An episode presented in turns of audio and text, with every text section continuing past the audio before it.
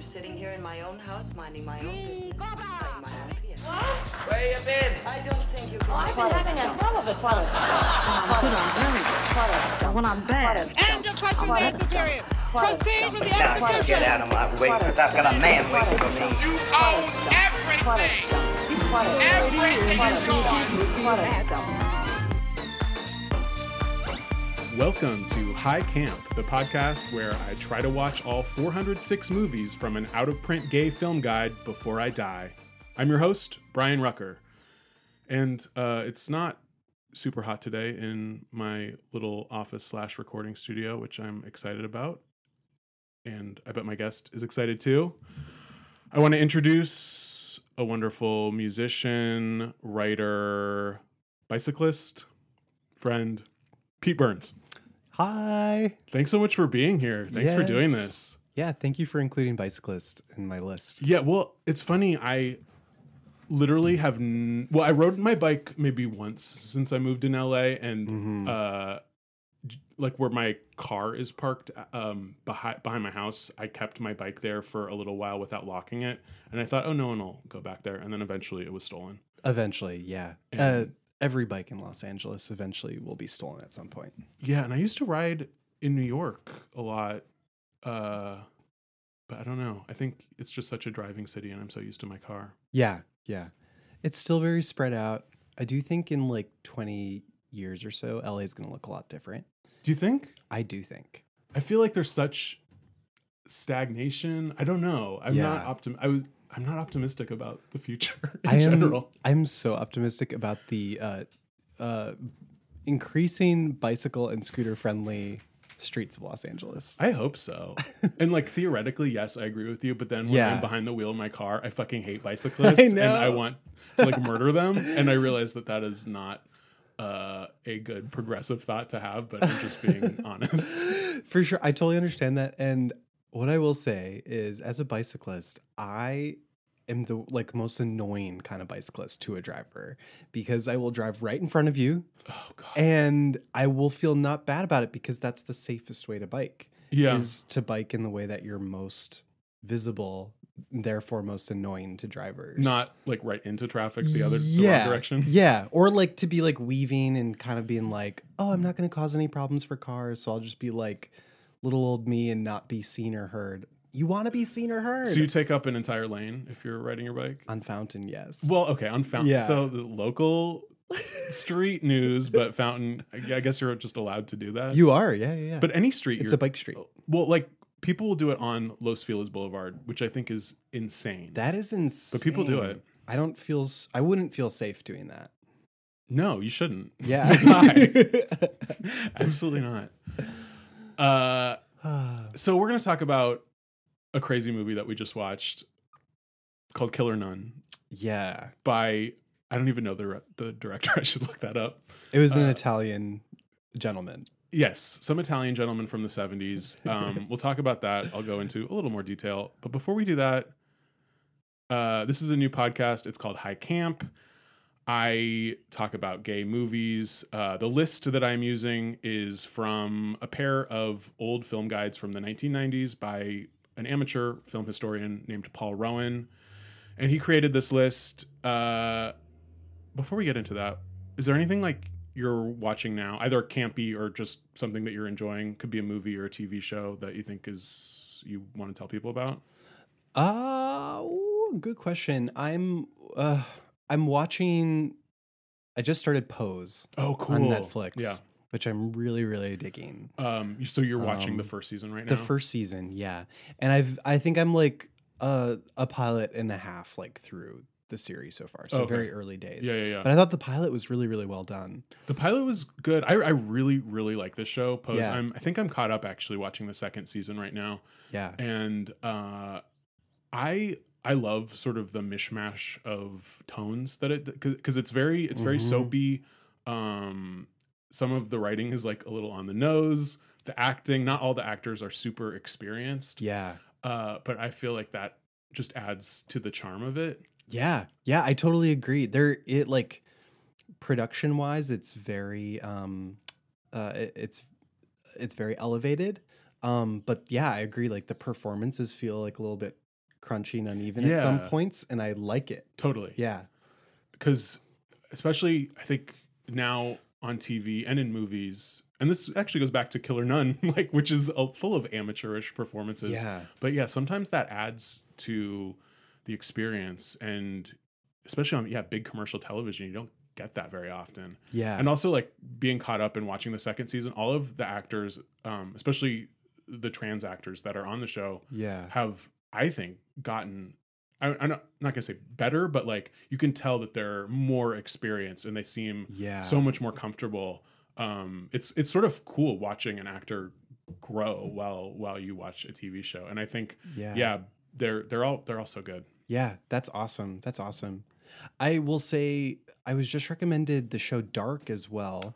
Oh, I've heard, I've, yeah, I've not seen that, but I've heard it's very good. And again, I'm like just dipping my toe into it. I didn't even finish the first episode, but it's very, very interesting and weird. It, like it's a sci-fi time travel Uh-huh. thing, And it's in German, right? but in German. Yeah, yeah, um, yeah. So I'm excited to watch that. That's cool. Yeah. Uh, I I watched Toy Story four the other day. Oh yeah, I saw that yesterday. What'd you think? I, you know what? I thought it was cute. Yeah. Um, and I liked it, but I and I did cry, but I wasn't. It didn't stick with me. No. I didn't think about it at all after I left the theater. Yeah, those movies they're very well done, and I obviously they mean a lot to a lot of people. Mm-hmm. Uh, I just cannot get any sort of emotional investment in those characters. Yeah, It's weird. It's weird. Like I I feel like a total monster sometimes when I watch the Toy Story movies or all Mhm. the Pixar movies. I always like them on an aesthetic level, but I Yeah. never feel what I think they want me to feel in Totally, totally. That's so interesting. I did. Um, I did cry, but I felt like sort of manipulated into crying, Yeah. and I will say I always sort of feel that way with Pixar. Um, besides for WALL-E, which I think is one of my favorite movies of all time. Yeah, WALL-E is is I think brilliant. Uh, I also really love Ratatouille. Oh, I haven't seen that one yet. but I think that's because I'm I, I love uh like fancy food and food criticism and, And all that and it's rats. and rats. I Yeah. love rats. um but yeah, they I don't know, it seems that they've they've gotten so slick um that they're like the opposite of of crunchy. We're not getting I mean, Yes. I guess you can't in like a giant studio animated movie, but right, right. they're all a little boring to me. Yeah. Did you like Coco? Did you see Yeah, Coco? I thought Coco was really cute. I thought yeah. um it was touching again like it's a kids movie. Yes. So, yeah. Uh, yeah. I feel like if I was a really little kid, I think my my nephew who's two and a half uh really really loves Coco, which Mhm. that age I, I think it would be too scary for me because there's a lot of death yeah. imagery. Oh, that's right. uh, Coco is sort of a darker Yeah, one. I was. I mean, I was scared of everything when I was a kid. Yeah. I was scared of um I thought my house would catch on fire. That's what I was Oh, specifically geez. scared of as Was a kid. there something that you watched about like a burning house or? No, but I watched like both my mama and my dad, they're divorced. So anytime they had something they agreed on, I paid extra attention to it. Hmm. And so they both watched ER. So I Oh, think any sort of like like life event that could land you in an emergency room. Wow, That's where my head went interesting. in some ways. Yeah. Yeah, but that's. Yeah. I mean, that's a. I feel like that's a normal fear. Yeah, It's- yeah, yeah, yeah. I was super afraid afraid of uh, ceiling fans when I was little. Oh. Like I think my parents had to take me out of more than one restaurant because there was a ceiling fan above us, and I just threw a tantrum. what did you what did you think would happen? I think I thought either it was going to come down and chop me up, or I was Yeah. going to somehow float up and it would chop me And up. it would chop you but up. But it would end in me Yeah. being chopped up. Did you like hate that scene in Willy Wonka then when he Mhm. like That- floats up? it's funny. Willy Wonka to me, it was my very, very, very favorite movie as a little kid. Yeah. uh, but it took me several times to watch it all the way through. Like I was so so frightened of it when my dad first showed it to me. I was Yeah. probably three or four, and yeah, that scene, uh, the scene through Oh, the tunnel. the tunnel, and then Violet turning into a blueberry. oh, totally. Um, totally. Those were so traumatizing. But I think later, because of that trauma, it like the movie meant more to me for some Mhm. reason, and it it really held like it still holds like a really deep place in my heart. That movie. Absolutely. Yeah, I had a really similar experience with that Yeah. movie. Like I I the first time I ever saw it, I stopped watching at the tunnel because I Oh, was wow, like this is way too scary for me. And then I remember the next that was like a Friday night. And then the next morning I was like, "No, I'm to finish this movie." So I like started watching it again. And then yeah, the Violet thing was weird for me. And then I turned it off when Gene Wilder like yells at Charlie Yeah. at the end and I was like this is not the character I thought it was. And I felt like super disenchanted. And then I think I put it down and then came back to it like a year or two later and was like, oh, I really like this. because there are that character is it is trauma to to see a, an adult yell at a kid like that in a movie you don't see very often Mhm. and especially if you con like my my parents if they yelled at me that meant that they were really really angry Yeah. so i didn't i luckily didn't come from a household where i was getting yelled at a lot so i think Yeah. that that, that is so crazy and i don't and and to have purportedly sort of not the hero of the movie but he's not the bad guy willy wonka Yeah. it's like confusing to not have those good guys and bad guys when you're that age Oh my gosh. Yeah. in a kids movie Yeah. Yeah. He was. Yeah, I think that's part of it. It was like he, in my mind, sat in the hero role yeah for most of it until that moment. And I was like, oh no, this guy's bad news. yeah and it leaves you on an ambiguous end because charlie gets the chocolate factory but Yeah. like what who is this fucking weirdo Right. right. Uh, wow. Yeah. I mean, nothing is going to be like like no Pixar movie is going to ever be as deep and complicated as Willy Wonka. No, no, no. But I bet you Pixar will do a Willy Wonka at some point. Oh God. I mean, that Tim Burton one was. I did not see it. I did not see it. Yeah. mm, you don't need to. Yeah, I didn't. Johnny Depp would have been too scary for me as Willy Wonka. Oh yeah. Yeah. yeah. I guess by the time that that came out, I was already an adult, so I was just like, Uh huh. whatever. Yeah, No, I was an adult too, but Were you? yeah. I How was. old are you? 19, I- 20? yeah, I'm 19. Okay, cool. Yeah. Uh, As Lorde says, I am 19 and I'm on fire, or so, she says something like Oh. that. well, she actually is 19. Or no, Yeah. she's older now. But, yeah. uh, so let's talk about Killer Nun. Let's. You chose this movie. I did. I sent you a list of 400 movies, which is truly insane. I'm so glad that people are looking through it. But out of all of those 400 movies, why Killer Nun? I uh, was raised Catholic, so Oh, okay. 13 years of my life was like in a setting um where I was very familiar with nuns, like from a very young age. A lot of my teachers were nuns early on. And um as a queer person, like growing up in that environment, as I've gotten older, like dogmatic Catholicism seems very, very scary to me. Yeah. And um, so actually, like any horror film that has like Catholicism, doesn't matter how bad it is, I'm gonna like go and see it, and I will probably enjoy it. Um, like The Nun came out. I was thinking of that. I saw I was so disappointed in that movie. Yeah, yeah, and I loved it. Did you? Okay. Yeah, I mean, it wasn't a great movie, but I liked it regardless. Um, and it's just like my mom growing up. Uh, she was raised Catholic as well, so she liked a lot of those, like goofy nun comedies. Mhm. And I watched a lot of them growing up, and I don't know my Like Gidget? That wasn't no, not Gidget. not the Flying Gidget, Nun. The Flying Nun is the one I'm Field, yeah. really familiar with. There's another one. Oh, I wish I could remember the name of it right now. I remember the stage play Um, Nunsense was really popular. Yes, but I never saw Nunsense was really popular. my only experience really with nun because I grew up like a secular Jew, uh huh. uh, but I was obsessed with the Sound of Music. Oh my god, And yeah. so like my and it's funny watching Killer Nun. Part like I saw scenes. I was like, oh, they took that from Sound of Music, but I don't. It might have just been nun imagery. Yeah, yeah, Uh, quite possibly. but I Uh. always, I guess, liked nuns, or I was less scared of them than priests growing up. Yeah, for sure, for sure. Yeah, I same in like I, I one of my favorite teachers when I was really really So did you go to little- Catholic school? Catholic Okay. school, yeah. But it was Sister Mary, and she was like this like tall, lanky, and like really sassy art teacher. And um she was just so cool. And you would just like see her at school, and then like anytime else you would see her outside of school, she'd be like power walking around the town. Wow. You just like see Sister Mary in her street clothes. Um so yeah, that's why I chose it. And I was like, yeah, like nun horror sounds great. Yeah, and you hadn't seen it before. I had not seen it before. This Me neither. my first viewing.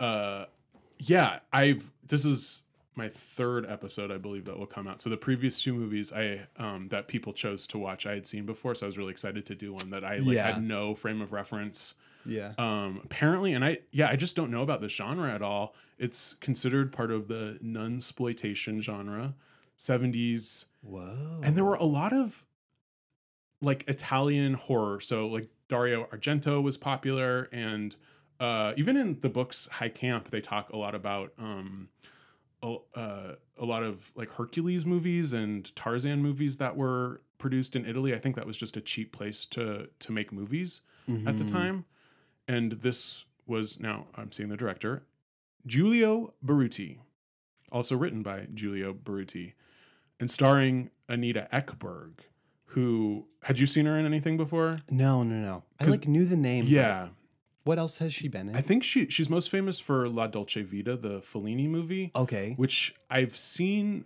I remember watching it at my parents' house. I was already an adult, but it's been a long time, and I don't remember much about it. Yeah. Uh, but she was obviously this Swedish actress who I guess worked in Italy a lot and was a huge sex symbol. I think Mhm. after La Dolce Vita, and that was in 1960. So this was almost 20 years later. Uh, so she was she's probably only like in her late 30s. She's not super old, but I think Yeah. for yeah. an actress, she's over the hill. Right. And so I think she was doing a lot of these low budget movies. Um, I don't know that she was considered like the greatest actress. She was, you know, known for her looks. Mhm. And so she probably wasn't offered like the most substantial parts. But so many of the movies in the High Camp books are starring older actresses past their prime that are sort of working to work. And Mhm. um, yeah, these movies have, I guess, yeah, just gotten this big gay following after after the fact. Uh, I've asked other people to guess what Oscars th- their movies are nominated for. I can assure you this was not nominated for any Oscar, so we'll skip that section. Um, The other actor I recognized in this was Joe Dallesandro, who was a like Warhol beefcake superstar in the early 60s and I think he was even younger than her. He was probably yeah. early 30s, but even he I think was considered sort of past his prime when he was making this. Yeah. Warhol wasn't using him anymore and yeah, he's one of the male actors that I guess was cast for his looks and and then sort of thrown out to pasture. But he's still alive. I looked it up. And like rightfully so cast for his looks. This guy is so cute. He's cute. It's weird in this movie. He is to me less cute than he is in some of Yeah. like um in Flesh and Heat these Warhol movies. He's he's very young and he's just so beautiful and he has a weird haircut in this movie. His hair's like The hair long, bothered me. Yeah, Yeah. he And, it had a weird ears. part. Yeah. Totally. Yeah. Uh, and you notice he's very, very short in this too, which I never really Yeah. noticed. And he also like doesn't take off his clothes at all. I know. All we saw was like a little glimpse of his chest hair. Yeah, he was. There was the one scene where she barged into his room and he was Yeah. like his, his shirt was like half off, but not Right. even really. So That's why I was asking about the the naked guy in the hallucination. yeah, Because I was like, is that Joe I don't believe so. in some random hallucination moment? Yeah, I think that was a different dude. Um, Because the body type, I was like, oh, that could have been him. But, yeah. Um, So let's talk, I guess, a little bit about the plot of this movie, just so people understand what we're talking about. uh, there is a nun working in a hospital of some sort. yes, we were talking like hospital or psychiatric ward. Unclear.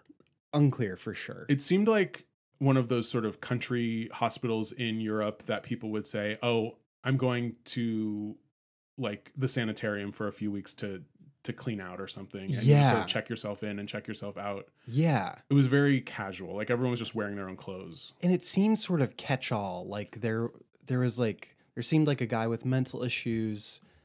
Was there like a veteran or something? yeah, something? there was there was a a veteran. Was that the same? There was also a guy who was like a socialist anarchist. yes, um, a reactionary. Yeah, I think. reaction. and then there there were yeah a couple. There was like these weird old lady twins. Yes. There was a British like high class lady sipping Mhm. tea. Yep. With very thin eyebrows. She always looked like Yeah. disapproving. So it's a, it's a motley crew of patients, and then we have this older doctor, and then we have Anita Ekberg who plays Sister Gertrude. hmm Who And- is like the doctor's right hand woman. Yeah, like she's that. a nun slash nurse, and then and she from the very first scene, you see her like fixate on this knife and like sort of go crazy, and you you can tell right from the beginning that she has murderous impulses. absolutely. Uh, and then she there's also this other nun who's like her friend slash maybe lover who has this weird Liza Minnelli shag going on. Mhm. Yep. Um, she's sister Matilda or something. yes. M- Matu. Matu, yeah. Matu or something. Oh, I forgot to say this is all, this is in Italian, but it was dubbed in English.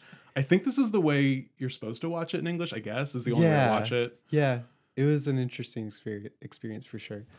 Yeah, because you think of foreign movies it, nowadays are all sort of like the ones that come to America at least are like highbrow art movies, and we don't really get the schlock that Yeah. Italy or France is creating. And you know that they're still creating these these shitty movies, but yeah, you don't really they're not they're not like imported to America like I guess they were in the seventies. Yeah.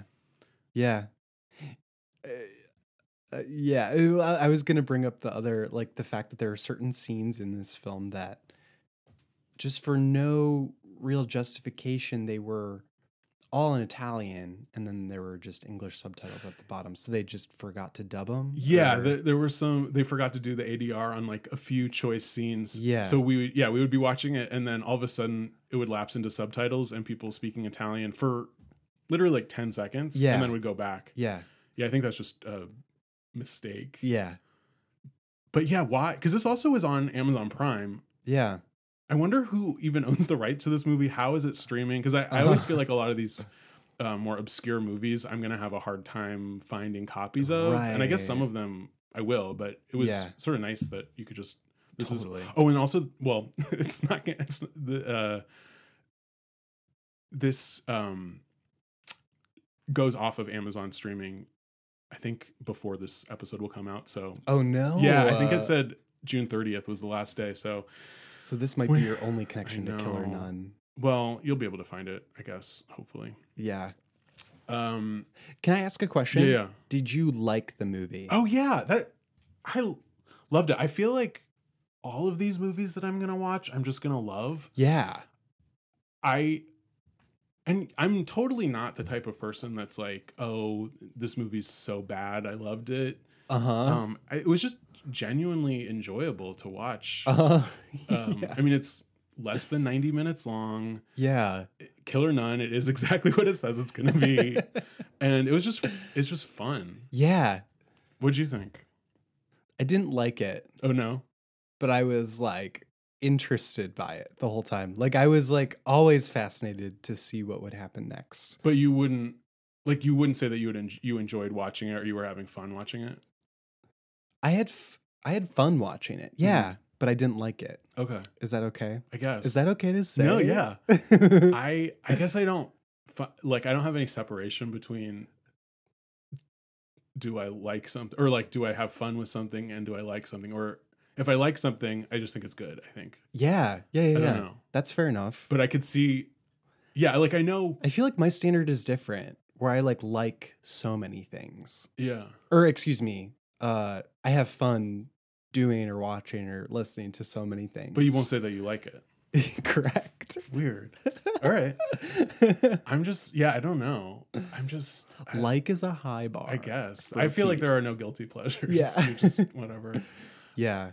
Uh, but yeah, this type of movie. It. I mean, I thought it was well done for for what it was. Like it. It Mhm. knew exactly what it was. Um, and everyone.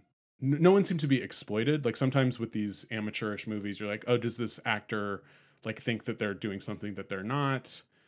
Yeah. and this movie it seemed yeah. it seemed like everyone was sort of on the same page this is just a, a silly fun movie Yeah. Yeah. Yeah. Yeah. Yeah. I got that vibe too.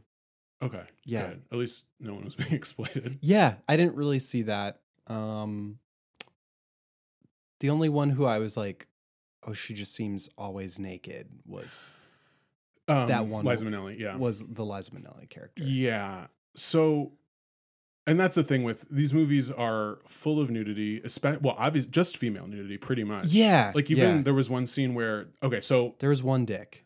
oh yeah there was one dick in Yeah. a fantasy sequence Yeah. um and then there's one scene so the sister gertrude you think she might be murdering people and then she wants to get out of the hospital so she goes into town uh, well, because she wants morphine. yeah right? she's a morphine addict Yeah.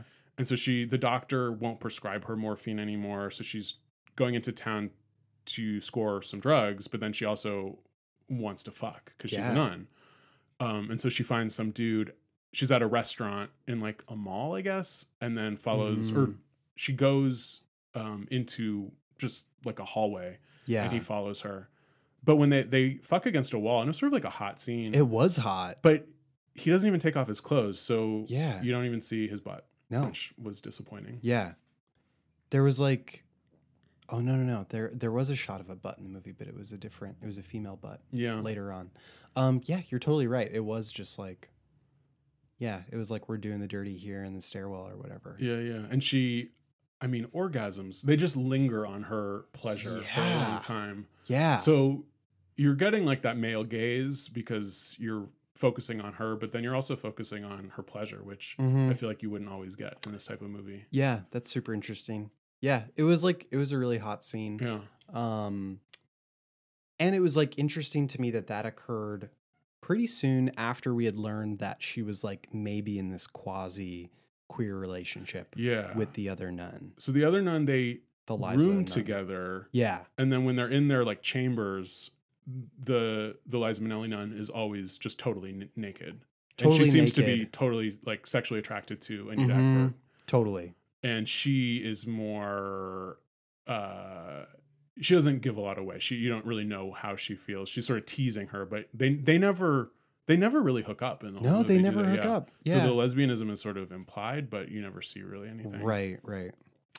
um so she gets back to the hospital Yeah, Then she it- like pawns a ring that she Yeah. stole to make some money and then presumably gets more morphine. but then it's established later that the Liza Minnelli nun was the one that stole the the morphine for her or she says that she did but maybe that's she was lying Yeah, yeah, Um, maybe. So then she like you see her shooting up, and then people at the hospital start dying. So Yeah. you see um, a guy in a wheelchair gets like cotton balls. Oh, he's because he's fucking some other lady Yeah. in the wheelchair. She starts blowing him, and then she like sits on top of his dick, and then Mhm. he gets murdered. Yeah.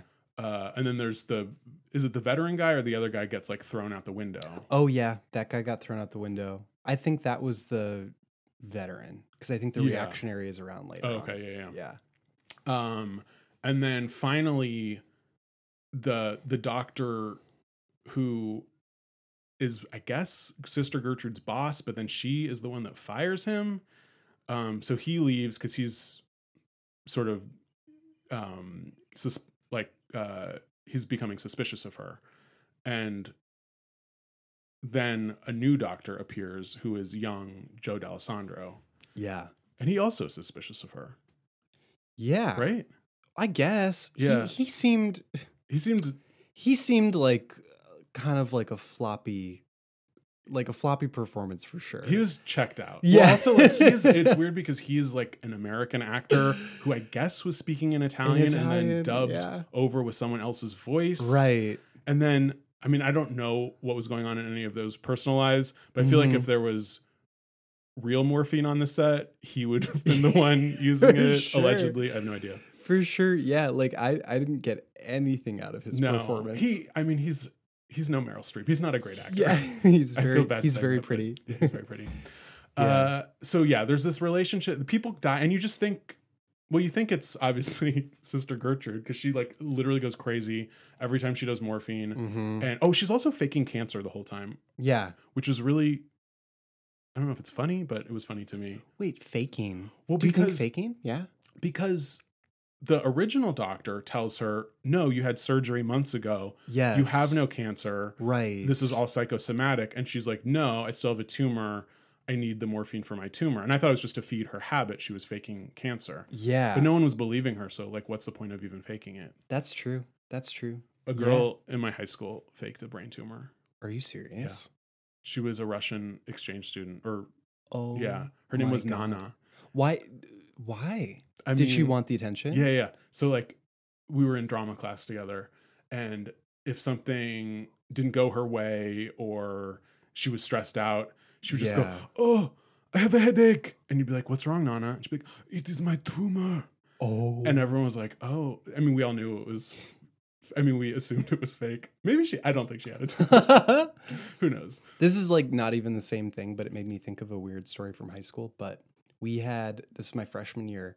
There was a girl who was like maybe a junior, um, but she had like a prosthetic arm, and it came out that she had been um, stealing from girls' purses like while they were in gym class. With her prosthetic arm? we we don't know, but she got expelled, and Oh, then shit. like we started calling her the one-armed bandit. It's a great nickname. You know, Uh yeah. Yeah. I mean, we never know what's going on in these people's lives. we don't know. Nana ended up getting deported. Oh wow. But then I Wow. believe her family was able to come back. This was also in the 90s. okay. I don't know. Um, but I just thought of that with faking a brain tumor. I love like a young girl being called Nana.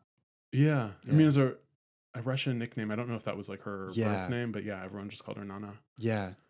Um, but yeah, so Sister Gertrude faking cancer, I guess, to get the morphine. And then, yeah, series of deaths, Joe Dallesandro. And then, uh, and then the Liza Minnelli nun at the end calls up the Mother Superior. Yeah. Who, by the way, is looking at this illustration of a nun, like against this fabulous blue backdrop. Did you catch this little moment? No. She was like, while she was on the phone, she like had this envelope open and she's looking at this like beautiful, like cartoon illustration of like a nun with like this fabulous blue. It reminded me of like a Superman. Oh, that's what she was reading in bed because she was like in bed when she was that, yeah, but it was like this cool pop art Oh, of like what like a nun superhero would look Huh. like. It was like such a strange choice. A lot of strange choices Yeah. in this film, but that was one that I noticed there. Um, but yeah, I guess Mother Superior was in on it. Right? Yeah. So she, I guess, has the authority to then imprison Sister Gertrude, who purportedly has committed all these murders. And she thinks that she, because she thinks she like blacks out when she's high on the morphine and Yeah. is murdering people. And you're sort of thinking that too. Um, so she's dragged away to nun prison. Yeah. Uh, and then uh, Liza Minnelli keeps like beating her at the end, but then it turns out through flashbacks you see you sort of go back in time and you see because before you would see the murders and you would just see like the nun hands come and and do the killing, but you didn't technically know who was doing it. You assumed Mhm. it was Sister Gertrude, but then at the end you see it was actually the Liza Minnelli nun who uh, was committing all these murders and got away with it. Yeah. Yeah, she certainly got away with it. Yeah, that that Liza Minnelli character is so interesting because okay, so here's here's where I'm starting to think. Mm-hmm. I'm starting to think like okay, her her lesbianism in this film, Liza's lesbianism is performative Oh, so that she can sort of manipulate Sister Gertrude.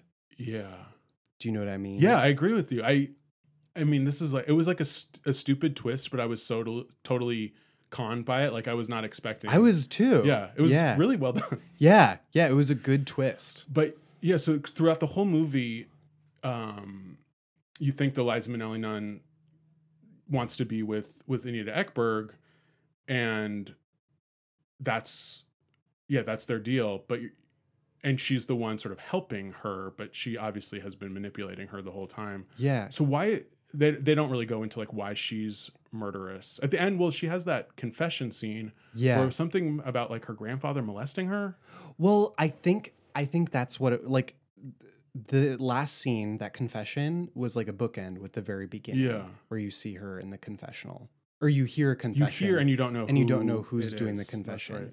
But the confession is all about how um, she's been raped or taken advantage of Yeah. by men, and maybe you're right. Maybe it was her grandfather. I couldn't remember specifically. Yeah, I could never because she said grandfather, but then I wasn't sure if that was just Mhm. a title like Mother Right, Superior. Was yeah. it? Yeah. Yeah.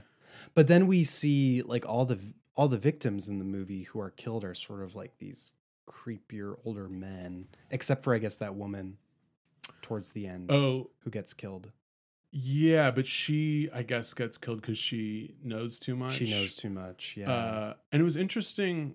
Well, now it makes sense though because the the one the um the anarchist guy who's crippled, Anita Ekberg doesn't kill. She like traps and Right. drugs, and you're like, well, why doesn't she just kill him if she's killing everyone else? But then it turns out she's not killing Yeah. everyone else. yeah. Yeah. Uh, but because uh, there's a scene where they're all like in a field trip uh, on a lawn and they play a game and one of the people is one of the patients is just like oh did you kill all these people yeah. and she's like what the fuck are you saying and Yeah. then she traps him She traps him. uh so what is your relationship to old gay movies like this type of or not even just necessarily this type of movie but like the sort of history of of like camp classics I I'm like a complete newbie. I have Yeah, no idea. I have no idea what I'm talking about. that's great Yeah, like this is the first time that I've like consciously been like I'm gonna watch old camp oh, okay movie, um and I might have I might have seen other movies on this list, yeah yeah um, but I didn't go into them knowing that this was sort of the category or yeah um, genre that I was walking into. yeah Um, and I'm like fascinated by it now. Now I'm like, oh, there's so much more.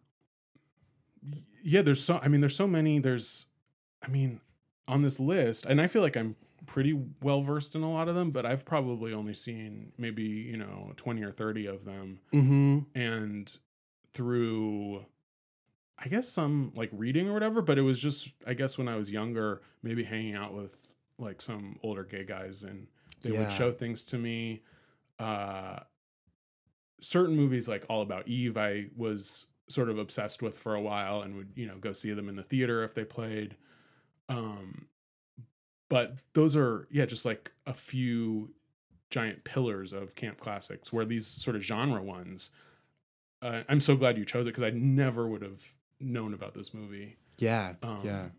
and like and i wonder if to the like generations before us were were these like common knowledge were you know a group of gay guys sitting around and, and watching them a lot or was it still even then for like super film nerd people Yeah. Yeah. I know. I don't.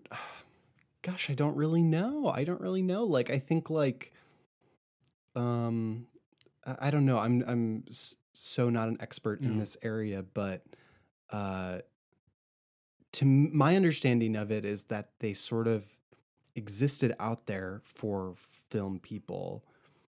And there was a lot of overlap between film people and queer people. yeah And so just in the writing and production of these movies, like a lot of like themes just made their way in.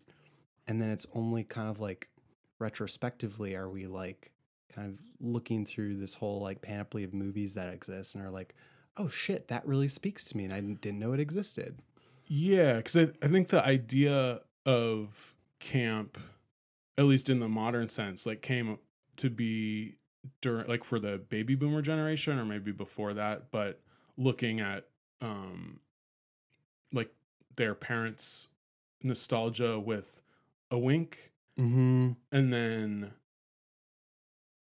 yeah and then each generation sort of processes it differently but yeah as like queer people are more visible and you're allowed to write like pose you're this is a whole show uh pretty much of of queer people of queer people of color Mm-hmm. and like any other time in history if you wanted to tell that story you would have to code these characters and and make it subtext yeah, yeah. uh, and like, I mean, I guess Killer Nun isn't. It's not really subtext because there's overt lesbianism, except they don't actually show two women hooking up. So it Mhm. is all like titillation. Of Yeah, yeah. like female nudity. Um, but yeah, it's interesting to see a movie that has way more female nudity in it than male, but is still like a camp classic for gay men, I guess. Except Mhm. I've never I never heard of this movie before you picked it, so maybe it's not that much of a classic. I have no idea. Yeah. Yeah, I know. And I, I would have no idea Yeah. either. Interesting. Um, But honestly, I mean, back then, like I could 100% see myself like in the same way that my generation was like, oh, Zac Efron in High School Musical. I'm going to go see every single Zac Efron movie that's made yeah, after that. Joe Dallesandro did one movie and was hot in one movie. I would have just been like, I don't care what movie it is. I'm going to go see this movie because he's hot. totally.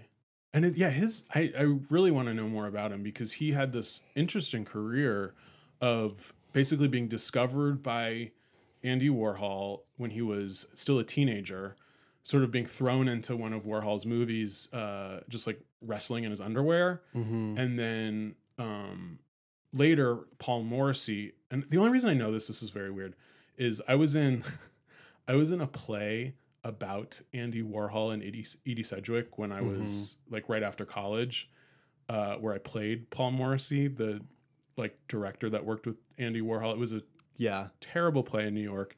The director ended up being um, a serial rapist. Oh, yeah. Yeah. Yeah. Yeah. Uh, so it was, but I like I. This was the first time I was sort of exposed to like the factory people and like Reese, and I was I became like obsessed with all these factory characters. Yeah. And yeah. Joe Dallesandro was, I guess he's straight, but he made a career of being in these like campy gay movies as the Beefcake. Yeah. Um, not just for Warhol, but later like with these. I guess he lived in Italy and worked in Italy. But yeah, he never really had because you'd think he would be the type of person that would have like transitioned into more mainstream because he was good looking enough to like do sort of a commercial movie. And I yeah, I wonder why if it was like being associated with those experimental gay filmmakers that like prevented him from crossing over or it was his acting ability. I have no idea. But he Yeah. never he was never like Robert Redford. Yeah. Right. right He just right. sort of stayed on the margins. Yeah, that's interesting. Yeah, like I I could see that being it. Like if if Yeah. he was most recognizable for like being in a Warhol movie or in a bunch of these camp movies, it was still enough of a taboo back then that like maybe yeah, a mainstream movie wouldn't have somebody like him in it.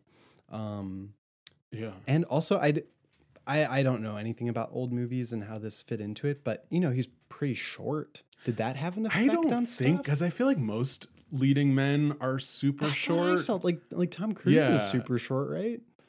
Yeah, I don't think. I mean, who knows? Um, Yeah. yeah. I I think it has to have been his association with the because now I- I don't know like the path to movie stardom. I mean, there is no movie stardom anymore. Mm-hmm. It's all like everything is niche, and if you're not in a superhero movie, I Mm-hmm. mean, even people, even Chris Evans or Chris Hemsworth cannot open a non superhero movie by themselves. yeah. But like, if you were in, I mean, Warhol movies, I guess, were well regarded within. Like, it is a they're very slow and they're very experimental. But like, I assume that they were cool, and like, if you were Mhm. in, if you were in those movies, you would be considered like a cool star on the rise or whatever. Uh, and now I feel like if if there's any sort of um like critically acclaimed tiny movie where someone does a good performance or whatever, they're immediately offered all of these big film and TV roles. Yeah. Yeah. And like Timothy Chalamet. yeah, like, totally. You know, suddenly was in everything. Yeah. Uh but I yeah, it must have been some like his association with those queer filmmakers must have prevented him from if he wanted to, I have no idea. Mm-hmm. Yeah. And Anita Ekberg. Now I want to see cuz like She was uh, actually, I will say this out of all of the like crunchy acting performances, I thought hers was actually pretty good. she was very good in this. Yeah. I was just loved it. because she walks around i mean being high on morphine and it's a hard part to play because you think she's like a murderer and it's Yeah. it's such a huge like she has to go big but i was there was one scene where she was trying to hide i forget who she was hiding from but she was coming out of a, a hallway and the person she was hiding from was walking through the hallway so she sees him and then she has to back out like back into the hallway to hide again and just her expression, her eyes. She doesn't like pop her eyes or like overdo it. It's just a very natural performance under these like crazy circumstances. Yeah. Uh, yeah, and it's too bad. I mean, aside from La Dolce Vita, I don't know that she got too many other chances to like stretch her acting chops. Mm-hmm. And um, unfortunately, I read her like Wikipedia page. She did not Mhm. have a happy end of her life. Oh, it was one of those like she Yeah. wasn't working very much and she got sick and she sort of like died uh home not homeless but like penniless at the end and it was she was in her 80s she only died a few years ago Oh wow. Okay. um yeah.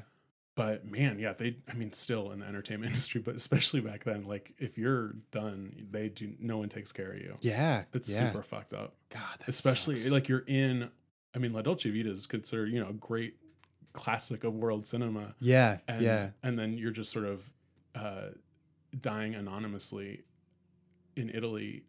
Oh God, it's so sad. Unbelievable. Yeah. um, what else? Yeah, I'm trying to think of like what other things from this movie that were like just strange things that's oh, th- this was one thing I wanted to talk about like the score a little bit. Like oh yeah, the uh um they had two sort of themes that came back throughout the movie but they were so different. There was like this like kind of sound like whenever uh a sister uh Gwen not Guinevere what Gertrude Gertrude. Yeah, sister Gertrude would like look at a knife or like Oh, see yeah. a morphine thing and would be like like she's going crazy or whatever. Um, but then when she's like shooting up the morphine, there's like this like kind of acid rock 70s kind of like yeah. It's I don't know It's like it was like a sitar. Pepper's almo- almost, Was it? yeah it, It was maybe like an a Eastern sitar. uh, yeah instrument. But very reminiscent of like the psychedelic rock Yeah. of that era Totally. um it's sort of like yeah drugs and that happened a few times. yeah and I feel like yeah, in that era, I don't know, like because this was the late seventies. Um, it had that like the color palette had that washed out feel of like those weird um like British horror movies. Like have you ever seen The Wicker Man? i haven't seen that no It's uh it's yeah, it's it's like this muted palette. And I don't know how much of that is like just the transfer and how old the movie is, but it always seems like very sort of overcast. yeah Uh, and you think like the 70s psychedelia, it would be super bright colors, but I never feel that with these movies. It's always Yeah. and, and oh, and the all the nuns in this were wearing habits just entirely of white, yeah which I, I'm not sure is that like a European thing or that's just an aesthetic choice. You think? i think it's an aesthetic choice and it probably depends on like the convent i think in europe yeah it's like way more common to have like the white Because it looked it looked cool. Like this was, I'm sure, a pretty low budget movie. And the Mhm. if you look at the actual hospital that they filmed in, there was nothing sort of special about the way it looked. It just looked like an old hospital. mm-hmm. but because the like the hallways and the rooms were were all sort of white just having the white habits um really was cool like it it, Yeah. it sort of gave it this this like misty foggy atmosphere totally totally uh and yeah almost all of it takes place in the um the hospital except for the one scene where she like goes crazy into town and fucks that guy mm-hmm. and then the like scene where they're all on the grass having that little field trip yeah Um, yeah but yeah, it's all within the confines. And the yeah, like we said, the hospital was it was so casual. We um I watched the movie Suddenly last summer for an episode of this a little while ago, and that Yeah. not a movie that takes place in a sanitarium in an insane asylum, but it was so um like it's all about this woman who's about to get a lobotomy and it's like Mhm. scary asylum stuff. oh wow and this Yeah. asylum just seemed like super fun to be in. i know yeah Except if you were getting murdered, I guess. right yeah it seemed like an old folks home almost Yeah. yeah yeah i wonder what the the correlation is between like well mental hospitals and queer camp movies because i guess a lot of unfortunately queer people back then were uh, being hospitalized and receiving shock That's- treatments and probably lobotomies. Right we're right. Yeah. I'm sure it was just considered like a mental disorder. Well, I mean, it two- was yeah. Well, and also we should say like the World Health Organization literally just three months ago removed uh, like transgender from Yeah. the like list of mental health disorders or whatever. yeah. So we have a lot of work to do. Yeah. and we're doing the good work on the high camp podcast yes. uh well let's see. Let's um what so if you were to add a movie to the high camp canon. So like the last the last book in this series came out in 1997. The last movie that he talks about was 1994. Yeah. So we have like almost 30 25 years to 30 years of movies that are not in this book. Is there Yeah. a movie that you would nominate to add to the high camp canon? Like this again, this is coming from somebody who maybe can't even define what camp is. That's Although what- it doesn't seem like thing is for. Yeah, I was gonna say it trying to- seems like a lot of people can't really Yeah. define camp. Um Big Fish, maybe? Yeah, all right. Yeah. I, I mean, I'm not like here to to say yes or no. well, what are you here wrong, for? Get then? out. Uh, big fish. So, all right, let's hear about that. Yeah, I don't know. To me, like, uh, I- again, uh, who knows what I'm talking about? But like the costume choices in Big Fish, everything is like to the nth degree, um, and it's also really, uh, it has this weird like nostalgia for times that never actually existed. Mm-hmm. That I don't know feels queer to me in some Yeah. ways. Like, It's funny. I, I think I did see that movie once, and I might have fallen asleep through part of it because I, Yeah. I used to like love Tim Burton. I remember, um, like Edward Scissorhands and Yeah. those movies. Yeah. And then, yeah, Big Fish never really connected with me, but I do remember Yeah. sort of the the production design and the aesthetics. And Yeah. I know a lot of people just really love that movie. Yeah, I truly love it. It, it came at like the right time for me. Yeah. My my grandfather passed away Mhm. like two months before that movie came out, and the character who ends up dying in Big Fish was just very very similar to my grandpa. Oh, wow. um, and so you know, me and my mom went to go see it together, and it was his or it was her father who died, and so it was just like yeah, we like loved it. It meant a lot to us, and the character really resonated.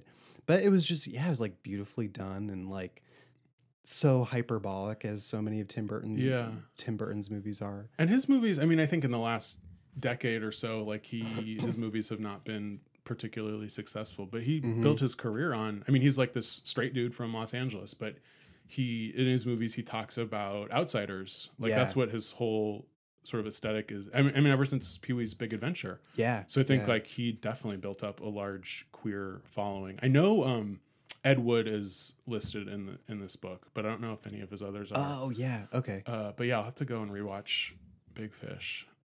Cool. Yeah. Check out Big Fish. I will. Yeah. Uh, all right. Well, thank you so much for doing this. Oh my God. Thanks for Uh, having me. This yeah. was such a treat and Oh, such a good. good like venture outside of what I would normally do, which is what I need in my life. Cool. Yeah. No, Yeah. I'm I'm really happy that I'm doing this because I like I I've been doing a, another podcast for a long time, which I love doing, but it's with um you know we're two co-hosts doing it, and we don't Mhm. usually have guests on, Yeah. and it yeah. like has been um it was just like a challenge, and like I'm sort of scared of asking people to do things in general. Uh-huh. Yeah. and so it's sort of fun to like okay i have an excuse to like email people and to like yeah. you know get them to come over and hang out and and do this and like we're yeah we're just all like learning about this together so yeah. thank you so much for doing this Oh my God. Of course. uh Anytime. yeah and um do you have i know you have something new to plug Oh yeah. do you yeah. talk about it Yeah, Yeah. for sure, for sure. Um, I put out my first uh, album, my debut album. It's called Spots. My artist name is PB, uh, just the letters P and B. So if you search Spots and PB on Apple or Spotify, you can find my album. guys it's Yeah. really good check it out Thank you. Uh, Uh, well, thank you, Pete, for being here. Thank you guys for listening. Uh, you can follow me on Twitter and Instagram at Ruckerbry, R U C K E R B R Y. And I might have social media handles specifically for High Camp at some point. Who knows? Uh, so this will be out eh, middle of July, we'll hope. And uh, I'll let you guys know um, on the podcast info what our next episode will be. So you can follow along and watch the movies before we do. All right, guys, thank you so much for listening. I will talk to you soon. Bye.